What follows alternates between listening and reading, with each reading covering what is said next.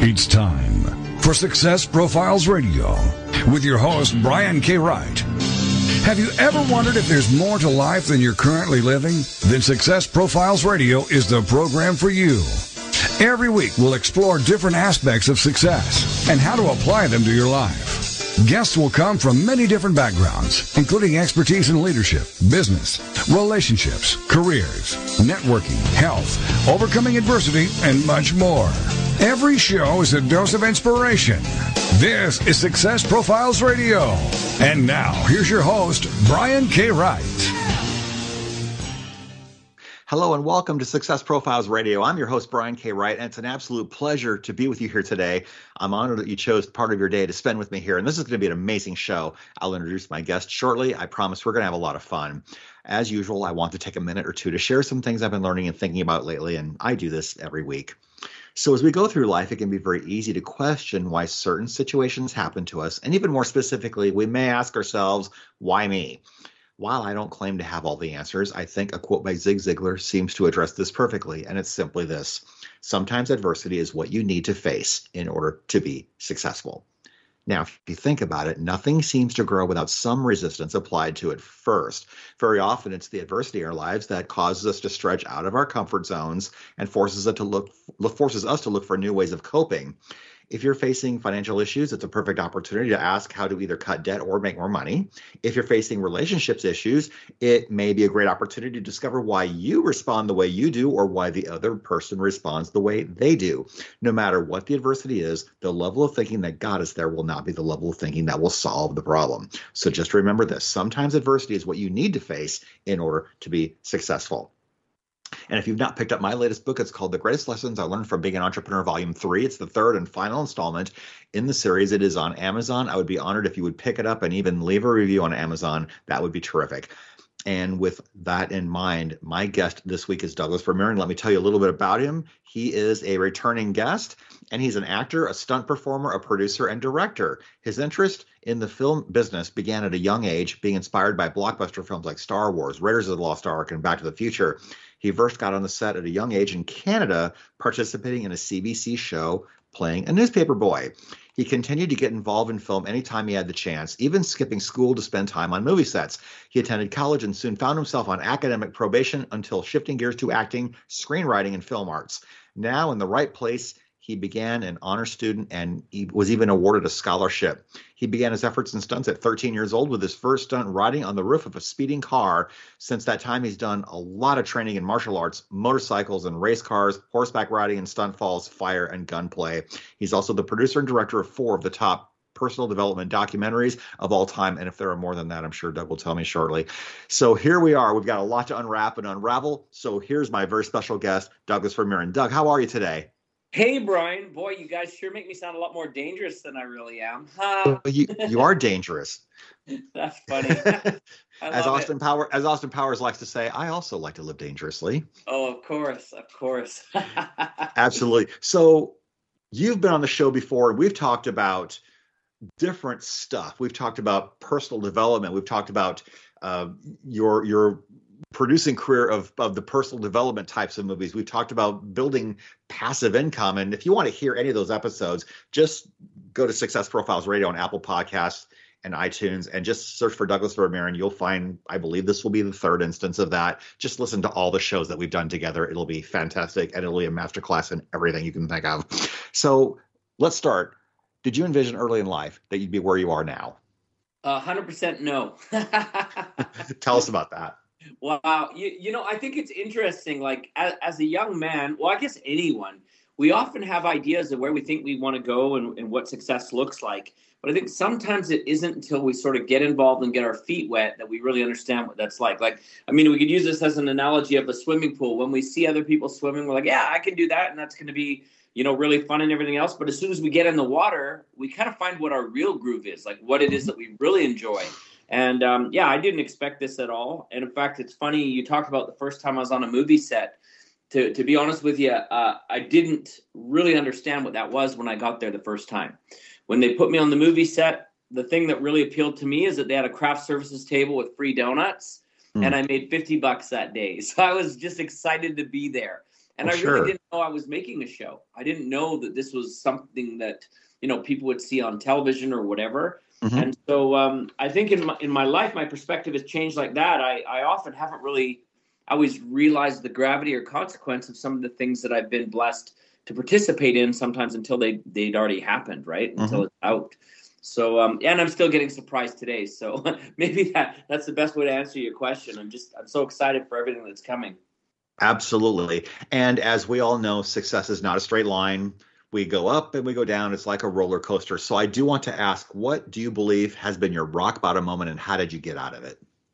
Wow, that's a great question. Um, you know, I think I've had several rock bottom moments. Just thinking of like more recently, like everyone else, I experienced the COVID pandemic, and of course, I was out of work like everybody else was.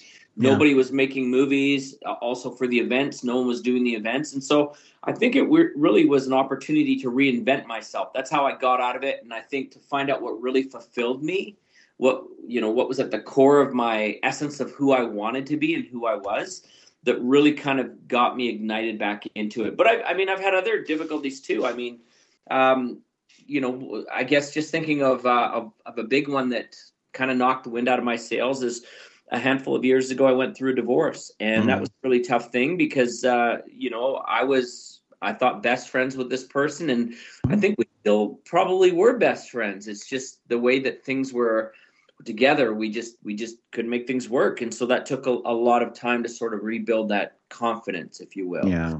so but Yeah. but i think we all have moments like that right like we all have times whether they're big or small and you know what's funny is as i mention these there might even be some of your listeners who are saying yeah i've been through that and i can understand it and it was terrible and they get it and then Mhm. there's others who've never been there and they're like yeah not a big deal i don't really understand why that would be so hard for some people because the truth of the matter is is our challenges appear in different ways and something that one person might find relatively easy to overcome the other person's going to be devastated by it Mhm. but Yeah. I, I think the biggest thing is is just to always understand that whatever you're faced with like i love your intro uh, talking about this idea that a problem's never solved at the same level of thinking that's used to create it um, Yep. because the reality is is the other problem that most of us forget is that we have to solve the problems we're facing so a lot of the challenges that I've ever dealt with, um, I've gotten people involved to help me.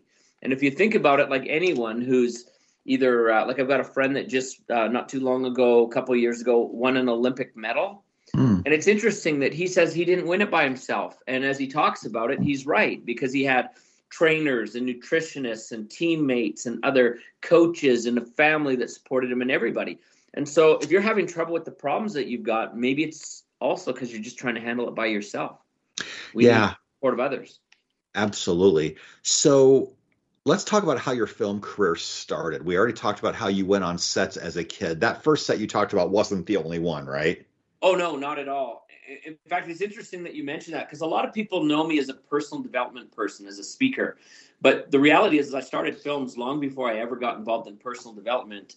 And the funny thing is, is um, that's kind of what led me to do the personal development documentaries. I started getting invited to do a little bit of speaking, but my background was in film. And when Mhm. shows like The Secret came out and What the Bleep Do We Know and that, um, Mhm. my gift has always been with filmmaking. And so that's sort of what led me to doing that to Mhm. sort of marry the two.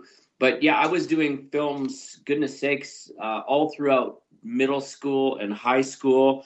Uh, not only ones for myself, but also on regular movie sets, and then you know some big movies long before I was even doing personal development stuff. In fact, um, one of my favorite summers, I did Open Range with Kevin Costner, Robert Duvall, and Annette Bening, and I went straight from there onto a set to do Monte Walsh with Tom Selleck and William Devane, and then I went straight from there to do another movie for Hallmark called Dreamkeeper with Scott Grimes and Nathaniel Arcand, and so. But that was all just barely before I started doing personal development, way back in I think it was 2003.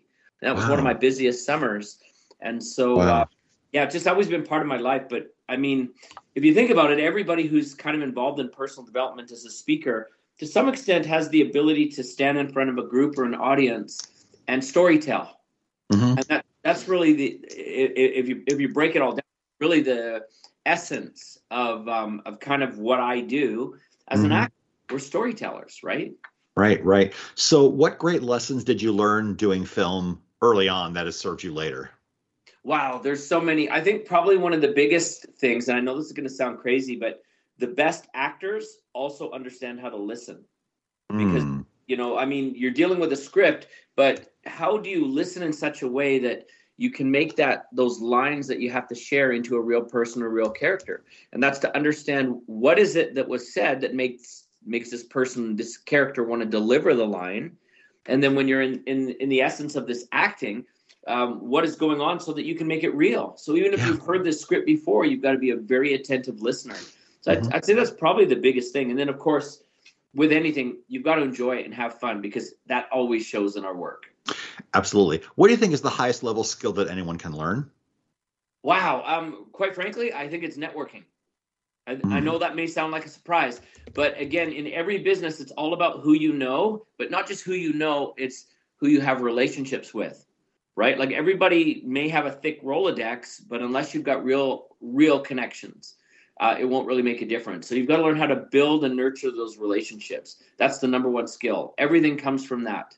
Absolutely. We are coming up against our very first break. I can't believe how quickly this is going already. We are with Douglas Vermeeren, and we are going to talk today about his career in film. That includes acting, it includes producing, it includes directing. We're going to talk about the different skill sets that are involved in all those. We'll talk about what it's like to be in all three of those roles. And of course, he also has a background as a stuntman. We're going to talk about that too. In fact, I'm looking forward to hearing what is the most difficult stunt or most dangerous stunt he has ever done. And I'm teasing that for you in advance, Doug, so you can think about your answer. We're going to come right back after the break. This is Success Profiles Radio.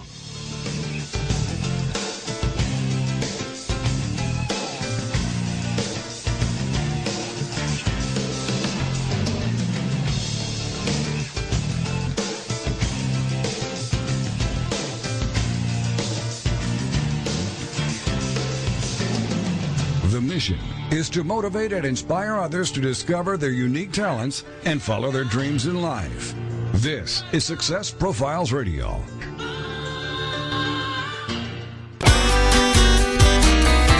It's It's been confirmed. Women eat less when in the company of men. A new study found that when women went to a restaurant with other women, for example, they ordered an average of 833 calories.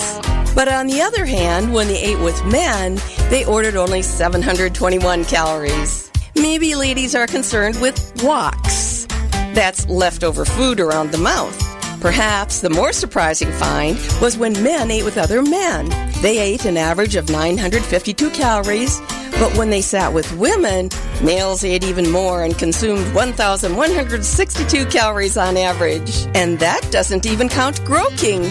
A groaker is a person who stares at your food until you finally give it to them. It's I'm Carolyn Davidson, and you can have fun challenging your words you never heard vocabulary with my free app, Too Funny for Words. Have you ever thought about writing a book? Surveys show that 81% of people wish they could, but many never do. If you're one of those people, I can tell you why. You don't think you have time, you may not know how, or you might not believe you are a good enough writer. When you're working with an experienced coach, these reasons go away because I will help you every step of the way. If you want to know more about how to write a nonfiction book, whether it's business, self-help, or how to, reach out to me at www.briankwright.com for more information. Once again, that's briankwright.com. Welcome back to Success Profiles Radio. So many people live their lives wanting more than they currently have. And this show will clearly demonstrate the principles if I can do it, you can do it. So let's get back to the show. This is Success Profiles Radio. And here again is your host, Brian K. Wright. And we are back. This is Success Profiles Radio. My very special guest this week is Douglas Vermeeren, and we're talking about film. We're talking about acting, producing, directing, doing stunts, and all the things. And if you've not downloaded and subscribed to Success, Success Profiles Radio on iTunes, Apple Podcasts, please do that. Leave a review. That would mean a lot. In fact, if you have Siri, Alexa, a Google device, even Spotify, you can play the last episode just by simply asking for it. So go ahead and do that after this show is over.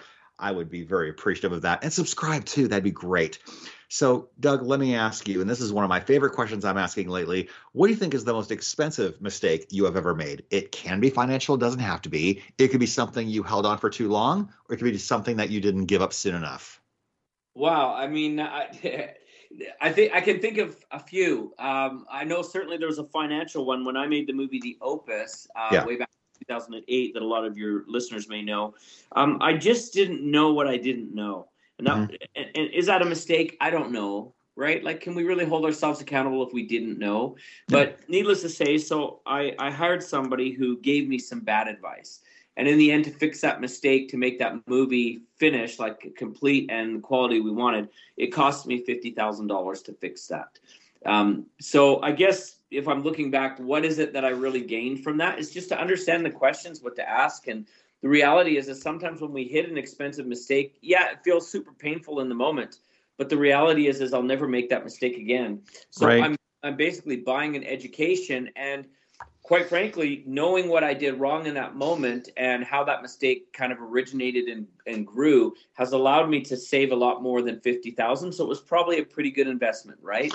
Absolutely. So uh, it, it, hurt and was painful at the time, but I'm thankful for it. Absolutely. In life, we need to look at all of our mistakes like that, right? Mm-hmm. Exactly. I know. I totally agree. So let's pivot. You've worked as a producer and as an actor, and we will talk about both. What do you think are some of the key skill sets that have helped you succeed in both of those roles? Well, I, I think, first of all, both of them really just require understanding the job is first, right? Like you need to know what your lane is, what your position is, and what you're expected to do, and and so forth. And having a a view of kind of like as a producer of, of the whole way films are made, like uh, the aspect, the pre-production, the production, the post-production, and even understand things like marketing and your audience behavior and what they're looking for is very, very helpful because you've got to cover all that landscape. So it's a big job. And um, to be honest with you, one of the things that I've kind of tried to avoid is if I've got other responsibilities on a movie now, I generally don't want to step into the role of producer as well. It's just yeah. too much, right? So right. I, I think in my younger days I'd be like, oh yeah, sure, I can do it. Put me in, coach. But now yeah. I'm like, no, no, no, no. no. I'd rather just pick one job and, and do it really, really well. Yeah. Um, as an actor, I think one of the biggest things that has been uh, important for me to learn is how important it is to really get the advice of good directors and, learn from really much more experienced people. Because what is it that Les Brown says? He says, when you're in the frame, you can't see the picture. And I think that that's something as well that I've experienced as an actor that you think you're doing a great job, but you're not really seeing what's being captured on film while you're in front of the camera. You just can't see what that right. is like. So to just really develop a strong trust in others who know mm-hmm. and and to really like have a thick skin. So if someone's pointing out something that you think is great but it's not working, understand that you could be wrong. Like mm-hmm. my perspective might be incorrect and and I need to be willing to listen to the feedback of others so that I can make those adjustments. And I might add, of course, yeah. since we're dealing with success here, I think that's with anything. Yeah. Real successful people are always teachable. Yeah. Oh yes, that is absolutely true. So, who are some of your movie heroes? Oh my gosh, how much time is we got for this show?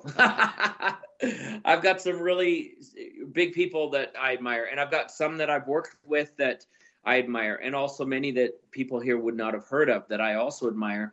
But um, I don't know. I mean, a couple of my favorites in the moment. Okay, so for today, if we're talking today, I just finished reading Michael Caine's book on acting, and I think he is phenomenal. Uh, I had a chance to connect with Michael, and he sent me a really kind letter. So there's a personal connection there, and I really do think he is incredible, and his advice is seriously uh, just second to none. Um, you know, uh, I had a chance to meet and work with Kevin Costner on Open Range. I was about four months on that movie, and just watching how he is and interacts with people on, uh, uh, how should we say, uh, a professional level, but a personal level, uh, just blew me away. So not even from an acting point of view, I admire him as an actor, but even as a person, I just really admire how he is. So there, there's so many that I admire, and so many people that I just really look up to. Like mm-hmm. I said, we could go on for a long time, and there's a bunch that I, I have never worked with, but I would love to. Yeah. Obviously, every actor at the top of their list is probably guys like Steven Spielberg or mm-hmm. James Cameron or Martin Scorsese. I mean, I've got a list we could go on for years. Quentin sure. Tarantino, of course. Man, mm-hmm. we could go on. yeah. Do you find in general that these people are approachable?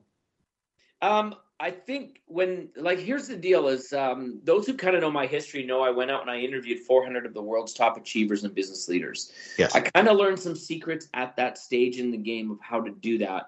And it was to see if I could get an introduction from a mutual friend. That was the a number one way to do it. Mm-hmm. So some of those people I, I've had a chance to connect and meet and work with, whether they're on movie sets or even meeting them at events. Like I'm heading down to LA again for the Academy Awards this season, and um, I'm looking forward to who I might get a chance to meet. But sometimes the way movies work and the entertainment business works is um, sometimes the gatekeepers are a little tougher. Sometimes the events are moving so fast and people are whisked in and whisked out and they've got places to be and everyone's got a tight schedule. So it's not always necessarily easy to be able to just say, hey, I'd, I'd love to meet so and so and have it, you know, happen. Yeah. So, um, I, I, how do we say again? You asked about the number one skill. It's building and nurturing those relationships. Yeah. I think part of that is is being able to open the doors on the relationships too. Yeah. That uh, sometimes hard to get to people. I mean, they're always kind and always uh, open if it makes sense. Mm-hmm. So I think part of this is also understanding if I was going to have a conversation with someone, say like Steven Spielberg, I'd want to make sure that that's valuable for him too. That it's mm-hmm. not just a one-sided thing. And often, when you can find how you can deliver value as well as receive it, then it's weird how the universe opens up the opportunity for those those connections to happen. Yeah, for sure. What is your favorite project that you've worked on so far? The next one. Ha ha ha. It's always the next one, right? Because we're always looking, what will we do next? Mm-hmm. But, but, I have to admit, I just finished a really fun, fun movie that I've, I've thoroughly enjoyed. It's called How to Be a Hitman 101 and I do play a hitman in it. And even though there is violence in it and so forth, I think the reason why I really liked it is because it made the hitman character that I played human. And you could see a little bit about why he does what he does and what aspects of his work and life he's not satisfied with and what he's longing for and his wants, his dreams, and his desires. And I think everybody, no matter what, is a human to some degree. So it really kind of made him real and someone that we can empathize with, even though he's got like a nasty job. so right. I, I, thought that was just super fun to be part of. Absolutely. Uh, do you prefer? I'm, I think I know the answer to this, but do you prefer to play good guys or bad guys? I get to do both, and I don't know. I mean, I think it's it's interesting if we're being sincere. No bad guy really ever thinks he's a bad guy. Right right? Like even Darth Vader, if you think in Star Wars, he didn't think he was a bad guy. His idea was to, you know, to his son, he says, "Join me, and together we shall rule the galaxy." As father and son, we'll restore order where there's chaos, and we'll, you know, help all these people. So he kind of thought he was a, a good guy too. Mm-hmm. And so I think to some extent, um, I'm always playing a good guy. Sometimes my good guy does bad things to make things yeah. like happen. Right. but but yeah, I don't know. I mean, it's hard to say. But yeah, it's true. Playing the really sinister guy, sometimes the baddie, that can be really fun. Yeah. Do you prefer in general to play characters that are similar to you or very different from you in an effort to stretch your comfort zone? Well, you know, I think in some capacity you always have to find the similarities. Yeah. Because that that's what makes it real. So like I just played this bad guy, speaking bad guys, in this show called The Awakening. I did for um, Aaron Glanfield. Really mm-hmm. great director, award winning guy. I just got to give him a little plug there. It's a science fiction show. I played this character uh, named Alexander who's trying to take over sort of a, I guess you could call it a post apocalyptic sort of Earth. He wants to control it and gain all these magical emblems. And I don't know how much more I'm allowed to give away without giving too much of the story. But needless to say, I mean, I don't know that I'm really anything like that guy on the surface but the more that I investigated it and, and looked at the character, I found a lot of things where we were similar. Yeah. And the, the reason why he wanted to gain all these things was, in fact, to protect his tribe, his yeah. his group of people. Mm-hmm. And I mm-hmm. think that's a, that's a noble desire to do that. And at the same time, um, again, I got to be careful how much I give away for spoilers. Right. There's powers that he's he's inherited that on the surface look pretty evil but the yeah. blessings that come with them is he's actually pretty close to indestructible. So can you imagine if I could pass this on to other people to give us all this ability to be able to withstand pain and death and all these other things? Like that's a pretty good thing. If I could give that to all my friends, like you know, somebody who's got a family member on a deathbed, if I could come along and make it so no, they're good now, right? Yeah. So I mean, if you put yourself kind of in his shoes and find how you would behave with those things, maybe maybe it's not a bad guy you're playing after all, right? Yeah. Exactly. So you do your own stunts, of course. Have you ever been afraid of the stunt that you're about to do? 100%. I've even been afraid of it while it's been happening. Absolutely. So we've got a couple minutes to our next break. What is the most difficult stunt you ever did? Well, probably need a bit more time than a couple minutes to set this up. But um, the one that I almost died in was in a film called The Signal, which I did. I want to say way back in like 2001, 2002, mm-hmm. Maybe maybe after. But anyway, so what happened is, is I was in full military outfit and I had to jump off of this tall bridge into water. It was about three stories. And um, that part, the jump was the easy part. That wasn't the problem at all. I'm happy to do a jump any day. But when I got in the water with all the military gear on, including the combat boots and the tactical vest and carrying a weapon and a backpack and all this, it got wet. And no kidding, and I'm not exaggerating, in the end, it weighed about 400 pounds. And my body weight is about 154 pounds. Mm-hmm. And so to have my body weight immediately multiplied by at least three, maybe four, I, I just couldn't swim it. And so I had to lay on my back and get to the side. And when I got to the side, I was almost exhausted and, and just like I literally almost drowned. But what was wow. funny is the director said to me, goes, Oh, that was great. Good jump. Let's do it again. This time, can you swim back a little quicker? Oh. And I'm like, No. So, so in the end, um, you know, we improvised and we put a, a life jacket underneath and made a few things different. But that was hard. It was it was a big challenging stunt. But people wouldn't think of that. Everybody's thinking of like fire and glass yeah. and falls and motorbike spinouts. But nope, just simply swimming back was super hard. okay, I sure get that. And we're going to come back after the break. This is Success Profiles Radio. My very special guest is Douglas Vermeeren. We're going to talk about producing films for a little while in the next segment and what that entails. You really have to have, I believe, a CEO project manager kind of approach to that. We're going to discuss all of that when we come back.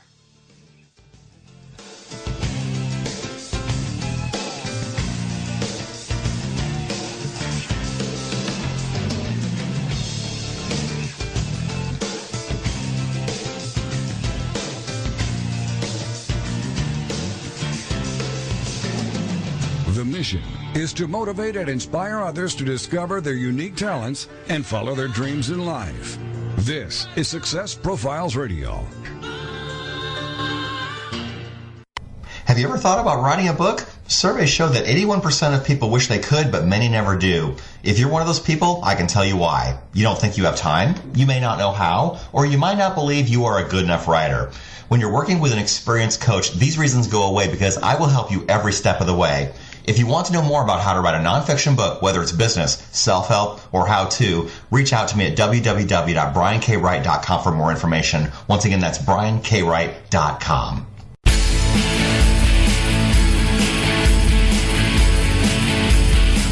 If you are in business, what is the number one thing that stops revenue growth? Not having enough leads. Data is the new gold rush. With PhoneSites, that is never an issue. You can generate as many leads as you want without paying a lead broker. With PhoneSites, you can build a website or sales funnel from your mobile device in five minutes or less without any technical skills or without downloading an app. It's easy and you have nothing to lose. Try it for free for 14 days at phonesites.com forward slash Brian. Once again, that's phonesites.com forward slash Brian.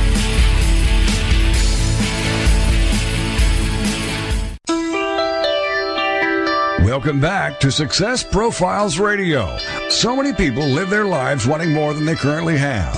And this show will clearly demonstrate the principles if I can do it, you can do it. So let's get back to the show.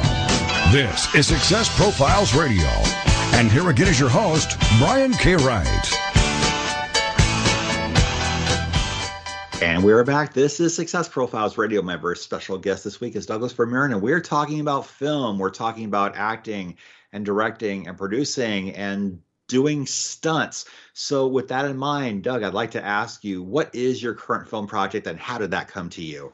Wow, I've got a couple. Now, one of them I'm not really allowed to say the name, um, but I can tell that's the one we were just about to talk about. We were on the break and we were talking a little bit about that. So I can tell you all about the movie. I just yeah. can't reveal the name. Ha ha ha. Right. But um, I've got a few that I'm doing. So this year now, like here's the deal: is now that COVID is is complete, sort of. I guess mm-hmm. if you want to call it that, right? Now that we're right. back to relatively normal, everybody who was producing movies before COVID that got put on hold is out there trying to make films. And as you can imagine, all the streaming services, because we all watched everything that we could, you know, find on on the shows, all the streaming services are hungry for content right now. Right. So no kidding, 2022, which we just finished, I probably did like nine movies. Wow. Right? It was crazy. Now I wasn't the lead in them all but I had a lot of films where you know I was doing three or four lines, ten lines, fifteen lines, couple that I did the lead in, and now this year starting exactly the same way. So I'll give a couple shout outs to some cool ones that I'm doing. So yeah. I'm heading to, funny enough, Niagara Falls in April to do a show called The Lurker. And that movie is, uh, I'm playing a cop in there, and that's Adam Jack who's doing that film. I'm heading back to London to do another one called Big Cats, which is um, kind of a found footage slash uh, thriller um, with um, I, I, I got to be careful I don't give too much away. I don't want anybody to get in trouble. Um, with Chris Sanders directing that one and producing that one. Um, I've got um, well, obviously coming out How to Be a Hitman, like we talked about. There's still some more work that needs to be done on that. I've got an animated show called Monsters Incorporated or Monster Hunters Incorporated is what it is. Sorry, mm-hmm. Monster Hunters Incorporated, where I'm the voice of Rufus Gideon Bennett, who is a vamp or a werewolf hunter. Sorry, so many things that we're doing here, but yeah. I've, I've, got like I've got tons of them that are are just coming up, which we're really excited. But however, I should mention if there's producers that are listening, hey, I'm always happy to look at projects. Yep. I've got uh, also a cowboy one I just remembered uh, later this year in Missouri called Blown Oak, where I play a gunslinger named Morgan. Mm. So yeah, all all kinds of fun stuff. But it's just great because I'm working with some really awesome people, and it's thrilling because these guys are so talented, and I'm just so grateful that they've included me in, in what they're doing. Absolutely. Do you prefer short films or feature films? I don't really do shorts very often. It's a rare thing. Um, and the reason why, quite frankly, is that shorts really don't have the commercial value. Uh, yeah. If someone's building something maybe for YouTube or something like that, then that's what they're going to do is maybe a short. But even then, filmmakers don't really build shorts as calling cards anymore just because right. the cost of doing a feature is so low now. Yeah. Uh, technology is there and the streaming services are looking for it. So everybody's mm-hmm. really doing features. Yeah. Um, or or episodic television style things. That's that's really yeah. oh by the way, I, I didn't mention there is also a TV series that I signed on to do. Starts in April. It's called Operation Majestic. I play Nick Taylor, and it's kind of an X Files type conspiracy kind of show. Oh wow! Is very cool and exciting, especially with all these uh, UFO things that we're shooting down lately, right? mm-hmm. Right. So, do these parts come to you because you've auditioned, or because your agent has gotten something for you, or are you with a talent agency? I am. In fact, it's a little bit of everything. So, as I mentioned, there is like relationships that are involved that we have to, mm-hmm. you know, mm-hmm. nurture. So sometimes I'm getting things because people have just met me, they know me, and they think I'd be good for it, and I'm I'm grateful for that. Uh, but still, don't get me wrong, they still have you audition and you're still having to compete with others that they've also considered for the role. Yeah. And then I actually have four agents. So I've got one agent that actually, funny enough, specifically books me for personal appearances. They've got me lately talking on cruise ships about the movies that I'm involved in. Wow. And I also go to the fan expos and I sign autographs and meet people and learn about our movies. And they also um, often book me for appearances when some of our films come out to film festivals and these kinds of things. So that's wonderful. Mm-hmm. Um, but I've got an agent that gets me jobs in North America, just exclusively is what they're doing. I've got somebody who also books internationally because a lot of the film work I do is in places like London, UK. In fact, I just got back from doing a show about two weeks ago with Chris Sanders again called Bring Me a Skin for Dancing, and it was a scary movie. And mm-hmm. we shot that in Leicester in the UK.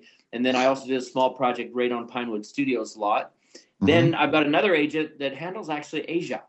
So I've wow. done these in Singapore, the Philippines, Kuala Lumpur, Bali, Thailand, and mainland China. Wow. I've got some more coming up there too. So yeah. So and if you think about it, here's just an interesting thing for those listening. If whatever your business is, um, you really do need to go international. Like our yeah. world is so small nowadays, especially ever yeah. since the internet, the world's been getting smaller, right? Right. And um, and you'd be surprised. Like everybody, I've heard people say, "Oh, it's so tough in my own backyard," and maybe the marketplace where you're at isn't very good or whatever. But you got to remember, if it's if it's not great where you are, you can always move. and I'm not yeah. saying physically, you can even from home do business yeah. elsewhere, right? Right, so right. I do a lot of movies wherever you know wherever I'm needed, and and I love it. Yeah, it's yeah for for aspiring actors, what advice would you give them? Um, first of all, get as much training as you can mm-hmm. because mm-hmm. you know the, the reality is is you've got to make yourself relevant in the marketplace. But unless you can actually do your job as an actor, nobody is really that interested in you. It's like if you think you know, as a doctor too. I mean, you can go tell people you want to be a doctor, you want to be a doctor, and then when somebody comes knocking on your door and says, "Can you please?" you know, fix my broken leg. If you don't know how to do that, it doesn't matter how often you said you want to be a doctor. Right. You help that person who's who's ready for your services. So Yeah. I think training is one of the biggest things. And no kidding, even though I've been acting since seven, I still even do training now. And I also read every book I can or magazine I can on acting skills and Mhm. producing stuff like that. And one of the things that's really beneficial is there's also a lot of great training and podcasts and things on YouTube or elsewhere where you can get a lot of really great insights and advice that make Yep. you relevant in the marketplace today. Absolutely. So tell us something about the business side of this industry that we might not know. Um, well, I, I think obviously everybody knows how competitive it is, right? So Mhm. we understand that part. But I think the part that many people forget when it comes to film, and maybe even just based on what I just said, it would be very easy to say that it's all about talent. But the reality is, it is show business. And so Mhm. you need to run it like a business, which means that you need a marketing department and you need to understand how, you know, what products are selling and you need to make yourself valuable so that you're an asset to whatever productions that you get involved in. And I, I think this is something that um, has really been beneficial for me over the last couple of years, is especially as I'm acting, to be willing to use all my resources to also help those guys sell uh, the films and put bums Yeah. in chairs, right? Like whether it's Yeah. media interviews or my connections or network or whatever, to get Mhm. the, the the project's noticed. So Right. anything you can bring to the table makes you valuable to those people. Yeah. And uh, I, I think that that's a really big thing, right? Like Yeah. it's a matter of, of talent. The other thing that I, I think that I learned, especially when I produced my own films, the personal development documentaries, as an actor, if you're not acting, then you ought to make a movie. Yeah. Right. And that's the same thing when I was a speaker. If no one was hiring me to speak, then I, I should put on my own event. And I think too often actors right now think that, oh, I've got an agent, he'll take care of things and uh, he'll let me know when I'm needed or to go and audition. But the reality is, is he's got how many other clients? Mhm. And so if you're not being given opportunities, you need to create opportunities. Yeah, that is so awesome. I love that advice. Let's talk about producing films now. When you produce a film, you need to have a CEO approach to it, right? You definitely do. In fact, everything is about delegating. You can't do it all, right? Yeah, for sure. So what goes into producing a film? What do the moving parts look like? There's there's casting and there's the script and there's finding locations and there's raising money and all things. What tell us more about that. Well, well, again, you're not doing all that stuff. You're hiring people who can do that stuff. Like I've done Right. very little casting myself. I mean, there's people that for my films I'll look at, like the personal development ones. Obviously, I selected those people that were friends and they were well known enough to include. But some of the other films that I've done, uh, I have ideas of what I'd like, but I generally delegate that directly to a casting director Yeah. because that's their job and they're good. They they know Mhm. what people can do in front of camera and they know how to test people and audition them. So I, I often leave that to them. And then they also already have an existing database or or pool from which they can pull. And and the same thing is is is true with all the other roles that are there, whether it's locations, whatever. I mean, people keep scrapbooks of locations that fit exactly the descriptions you want, and they're also very creative on how you can get multiple locations out of one space so that Mhm. you know you can just flip the camera the other way. Like when we were filming the Opus, um, we used uh, this area that had it was kind of like an old fashioned barber shop slash pool hall, and we shot the scene of the barber shop there, and also where the character Vincenzo returns his violin. So it's like we just turned the camera the other way, and with with film, every setup costs money. So if I can just turn the camera the other way and, and not move the crew, man, I just saved a bundle of money. So Right. you've got to you got to find smart people who understand that. It's kind of like that saying that Steve Jobs once said. He said, "We don't hire smart people and tell them what to do. We hire smart people so they can tell us what to do." So I go and I, I look for as a producer, I'm really the conductor of an orchestra. I'm not looking to play all the instruments. I'm looking to find the people who play their instruments the best. And and again, back to that analogy of the opus, even though it's got me listed as the director on that film, I think, quite frankly, the, the thing that saved my my bacon on that one is I got the camera guy who was in charge of Brokeback Mountain, Shanghai Noon, Shanghai Nights, Good Luck Chuck, and a bunch of other shows. Yeah. Kind of let him tell me what he thought was great. And if I had any suggestions to add, I'd just share what I wanted and I'd let him come up with it. And in the end, the film looks so much better than had I tried to do it on my own, right? Yeah. You just can't do it all and i think that that's the problem that many people struggle with with creating any kind of success is they feel yeah. if it's meant to be it's up to me and that's totally right if yeah. it's meant to be it's meant to get a proper team get good advice put people helping where they need to be and don't be afraid to invest a little bit of money to to make something work really well like yeah. that's the problem is too many people i think try to hold all those uh, tools and assets for themselves because they think they're saving a little bit but in the end they they produce something so far substandard that nobody really cares, right? yeah. You're right. We've got uh, maybe a minute and a half or so to our final break. When you were getting ready to produce your first movie, did you have a mentor that you observed or learned from? How did you know you were ready? Well, here's the deal: is I don't know if you ever feel you're ready, especially on your first tryout. Yeah. And you know, it's interesting. Uh, I, I I was told Steven Spielberg said this, so I've never found the source, but he said movies are never finished; they're only abandoned because the reality is, is perfection is a myth, and not just yeah. for movies, but everything. Perfection is a myth. Yeah. And so I think when I was getting ready to do my first movie, I had taken film school. I'd been on all kinds of movie sets. Um, I'd done this for my whole life, basically, and um, I still didn't feel ready. And so I just had to make a decision that I had enough in place that I could move on to the next step. And I just kept adding things to the next step. And of course, along the way, you learn what's lacking you try your best to fill it, but even if you can't fill it, you find a creative way to get around that. Yep. And that's really what success and movie making is about is how do you creatively solve problems? Exactly. We are coming up against our final break. I can't believe how quickly this is going. This is so much fun. And it's fun. it's nice to talk about something a little bit different this week. So I'm always happy and grateful for you to be here. And I'm always happy and grateful for all of you still listening. We got one more segment to go. Down the stretch we come when we come back. This is Success Profiles Radio.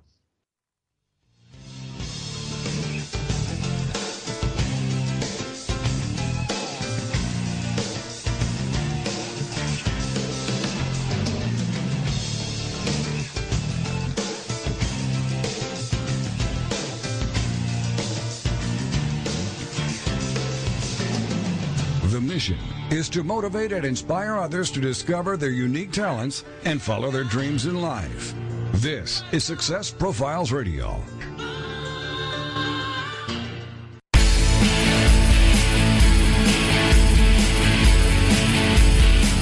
If you are in business, what is the number one thing that stops revenue growth? Not having enough leads. Data is the new gold rush. With PhoneSites, that is never an issue. You can generate as many leads as you want without paying a lead broker. With PhoneSites, you can build a website or sales funnel from your mobile device in five minutes or less without any technical skills or without downloading an app. It's easy and you have nothing to lose. Try it for free for 14 days at phonesites.com forward slash Brian. Once again, that's phonesites.com forward slash Brian.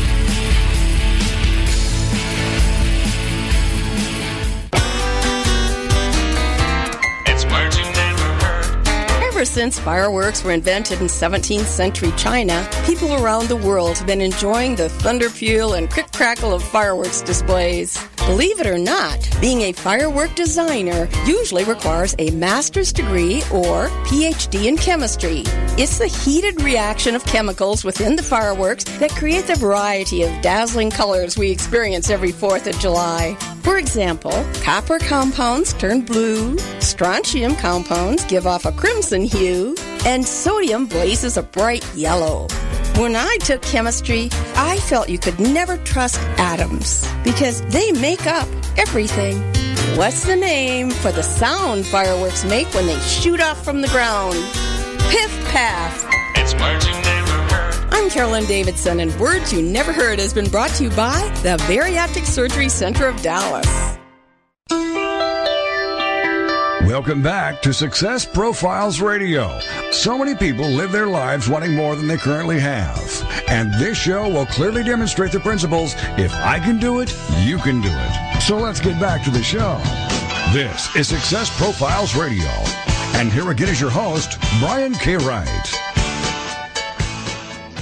And we're back. This is Success Profiles Radio. My very special guest this week is Douglas Vermeeren, and we're talking about filmmaking and acting and stunts and producing movies. It's a great time. It's a nice departure from what we usually do. And there are some success and personal development principles that go into all of this. And we'll maybe weave a little bit of that here in the final segment throughout. But I do want to ask I mean, you've produced personal development films, mainstream action, horror, and thriller films? How does the type of film impact your approach to making that film?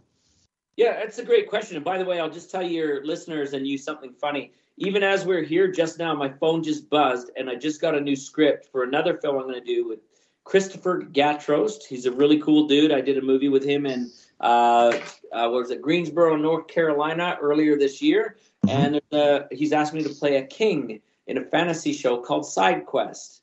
So very oh, wow. cool. So excited about that. Yeah. So this is how it happens, right? Just yeah. Out. But about this thing about different genres, it's interesting because when I've been doing like the personal development films, as we talked about, um, I often have a specific audience in mind that I'm building that for, right? Like when we did How Thoughts Become Things or the Gratitude Experiment. Uh, and and so I was interviewing a lot of top personal development leaders. Like we had guys like Bob Proctor and John Demartini and Marie Diamond and all of these people. And so I would often go onto social media and I'd ask the audience, what do you want to learn from these guys? Or I'd ask questions. Sometimes they'd even be a bit disguised so people wouldn't really know what I'm, you know, like what I'm building, but they'd know what I'm asking so that I could then create a project that I knew people were going to be interested in after. So I'd kind of reverse engineer it, right? So that way yeah. I knew I was going to have a, a hit that people were interested in. And then I should also mention that as I was doing those interviews, I knew that it was also going to be a book.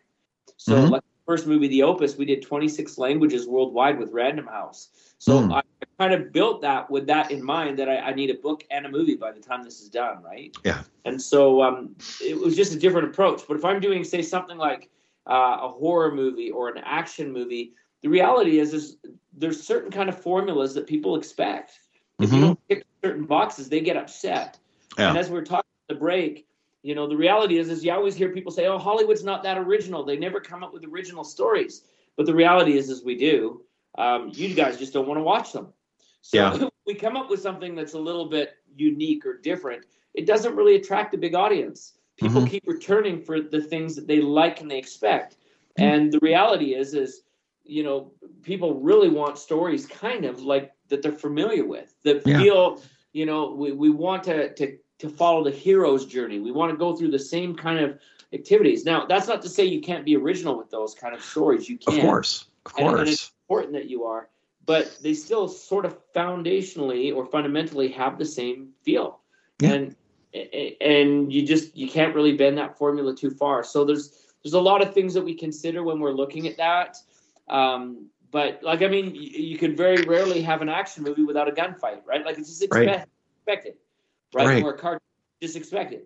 And we also know that in like a who done it, well, we have to have for sure a murder, and then mm-hmm. there needs to be a group of suspects. If there's not a group right. of suspects, well, it's not really much of a who done it anymore, right? Right. And, and when you uh, when you have a super, right?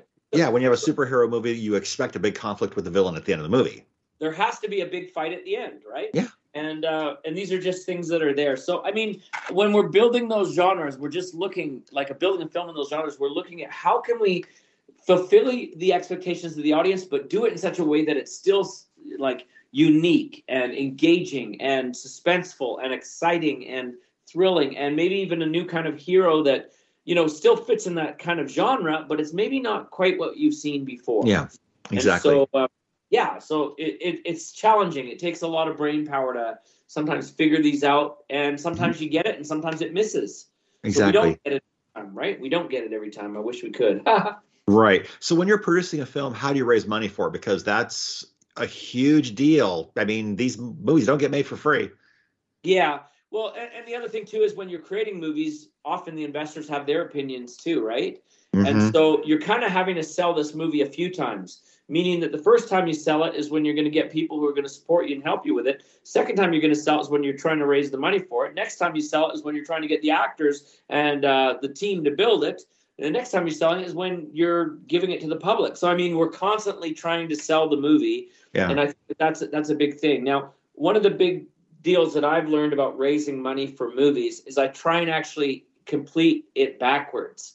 So yeah. in other words, I make sure I have an audience already who wants this thing, that I've got distributors that are willing to take it, and sometimes mm-hmm. even give us a guarantee in advance, mm-hmm. and uh, and that we will have people there. Like even with How to Be a Hitman 101, we've got. Um, people who are already ready to support the merchandising on it. Now, yeah. again, this is for the investors. I'm not the sole producer on it, but you know they've done the deals already for distribution. They've done the deals for um, you know theatrical releases and streaming services and multiple languages and all of these things before they go and ask the investors for money. And I should mention that the other thing that's great about film is that there's a lot of government incentives and tax incentives. Oh yes. Yeah. So, for example, one of my friends in the UK, he's doing this movie coming up. I'll tell you the title. I can't say much more other than that. But it's called Paradox, and it's a science fiction, just loosely on this idea of some British paratroopers that are going to jump in to, to attack this Nazi weapon, but they get shot on their way there by some kind of weird super weapon, and they find themselves in the future. And in this future, the Nazis have won the war. So they've got to figure out how to get back to the past. But what they've done in England here is they've got a government incentive that basically people that get involved to participate in this pretty much have a, a, a massive rebate immediately. Mm. And then he's also got guaranteed distributors that'll pick it up immediately. Because Absolutely. of his, his track record, right? So having these things in place just make it so much easier. And I will say that, like, no kidding, right now it's the best time I think to invest in film because the streaming services are pretty much buying so much that's coming through because they need to get it out there. Mhm. Uh, so we, we had a film that I was involved in. Again, I wasn't the producer behind it, but um, it was a five or a five hundred thousand dollar movie is what he made it for five hundred thousand dollars, Mm. and immediately they were able to pay back five million dollars to everyone. Wow. So they just immediately multiply that that money insanely, and so That's there's a lot of opportunities like that. So if there are people that are out there that are looking to get involved in that kind of stuff, feel free to reach out to me. I know a lot of people who've got deals already in place. In fact, there's another lady that I know that basically um, she has finished her film. They're ready to go. They just need per, uh, post production costs, like to edit it. So they're Mhm. looking for a very small amount of money, but they've already got guarantees from people ready to buy it. So she's looking for about a hundred thousand dollars total, but she's already able to pay back. Like if even if she did it as a loan, she's already able to pay them back like three hundred and fifty thousand for their hundred thousand dollar loan. And sometimes the banks will even loan these guys on this, but not Yeah. always Yeah. because it's not considered an asset the same as other businesses or real estate. Yeah. How do you But, um, decide? oh, I was going to say, how, how do you decide whether to structure a financing deal as debt or as equity? Um, well, for film, it really depends, and and to be honest, that's quite a, a lengthy discussion. I think Okay. the way that I kind of look at it, like with equity, people own points in the movie. So if you think of a movie like Jaws, it was made in 1975. It still shows up on TV today. Like you could flip the channels, and, and chances are pretty good you're going to see Jaws on sometime this month somewhere. Right. So Yep. still making money years and years and years later. So if you're giving an equity deal, that means that that person is making cash ever since 1975. Yeah. Right. In fact, I, I remember reading somewhere about um, how Alec Guinness, who played Obi Wan Kenobi in the Star Wars, his estate is still making millions and millions every year just on the few points that he got on the first Star Wars that he was involved in. Right. Wow. Yeah. So so that's kind of like the equity deal. But I think nowadays a lot of times film producers they know that this is a big stretch that they're going to make tons and tons of money over the years on merchandising and all these things, and so they want to do a debt deal where they're like, just loan us the money, we'll pay you back this, and then you're out. Mhm. So Yeah. sometimes, like you know, I mean, there's both deals that are available. I mean, Yeah. it, it just depends the projects you're talking to, but Mhm. I like to get involved in the equity part if I can Yeah. right? But Yeah. yeah, I mean, we got we got so much right now. Like I said, people are just printing money in this industry. It's crazy. You got everybody else talking about things like Bitcoin and forex and Yeah. white labeling and all these things. But you know, just putting on my passive income coach hat for a minute, I think film is one of the best investments right now. Um, But will it stay that way forever? I don't know. Right? Like this Yeah. is the thing. Things shift, so you need to be kind of dialing in while things are are are you know really well. But Yeah. right now, it's the day for film, and I can see it being this way for the next couple of years for sure. During COVID, everybody at home built their home theater systems like they've never had them before. Right. So it's just, it's absolutely crazy. Yeah. So we've got about four minutes to the end. How, as you survey the whole film landscape, how do you identify a good opportunity? Um, I, I think again, you have to identify what a good opportunity looks like to you. For every person, a good opportunity could be something different. Uh, if it's financial, uh, some people are saying, "Well, I need my money back quick," Other people saying, I, I need my money back long term. I want something to pay us forever. Other people, they actually just want to, you know, decrease their tax uh, bill. So they're looking to hide some money somewhere for a longer term. I mean, it just depends what you look for. And, um, and that's what will dictate a good opportunity for me as an actor. What i'm looking for is just a character that i i can relate to someone that i can bring to life in such a way that i feel proud of that work at the end. That's what i'm looking for. Perfect. We've got about two minutes until the end. So here's the question i typically ask everyone. Who inspires and motivates you?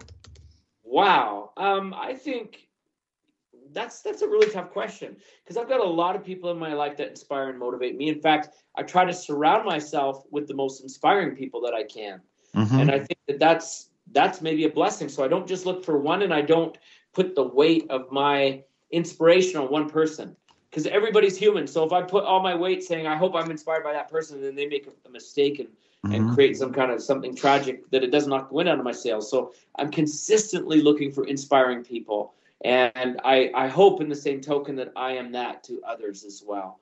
So yeah. yeah. I I love that. So as uh, we begin to wrap up, how can we find you? How can we try with you and vibe with you? Um, you know what? Anytime you type in Douglas Vermeeren on social media, you're going to bump into me. We're on everything from Instagram to TikTok to you name it. We do post behind the scenes videos of all the film stuff that we're doing and all of this. Uh, so that's pretty cool and um, you know i'm on all, all the platforms. And then also my website is douglasvermeeren.com so you can find me pretty much anywhere. All right. Thank you so much doug for being here. I am so fired up that we got to have a great conversation once again. I wish you the very best. Thank you. It's been good being with you brian and i wish you the best with your show. You're always awesome Thank you so much. And thanks to all of you for listening. This has been Success Profiles Radio. Join us every Monday at 6 p.m. Eastern, where I interview another world class achiever, learn what they did, what they overcame, and the lessons we can learn along the way. Until next week, take care, everyone. Have a fantastic week. I wish you well. And join us next week. Episode 500 is coming up really soon. Don't miss it.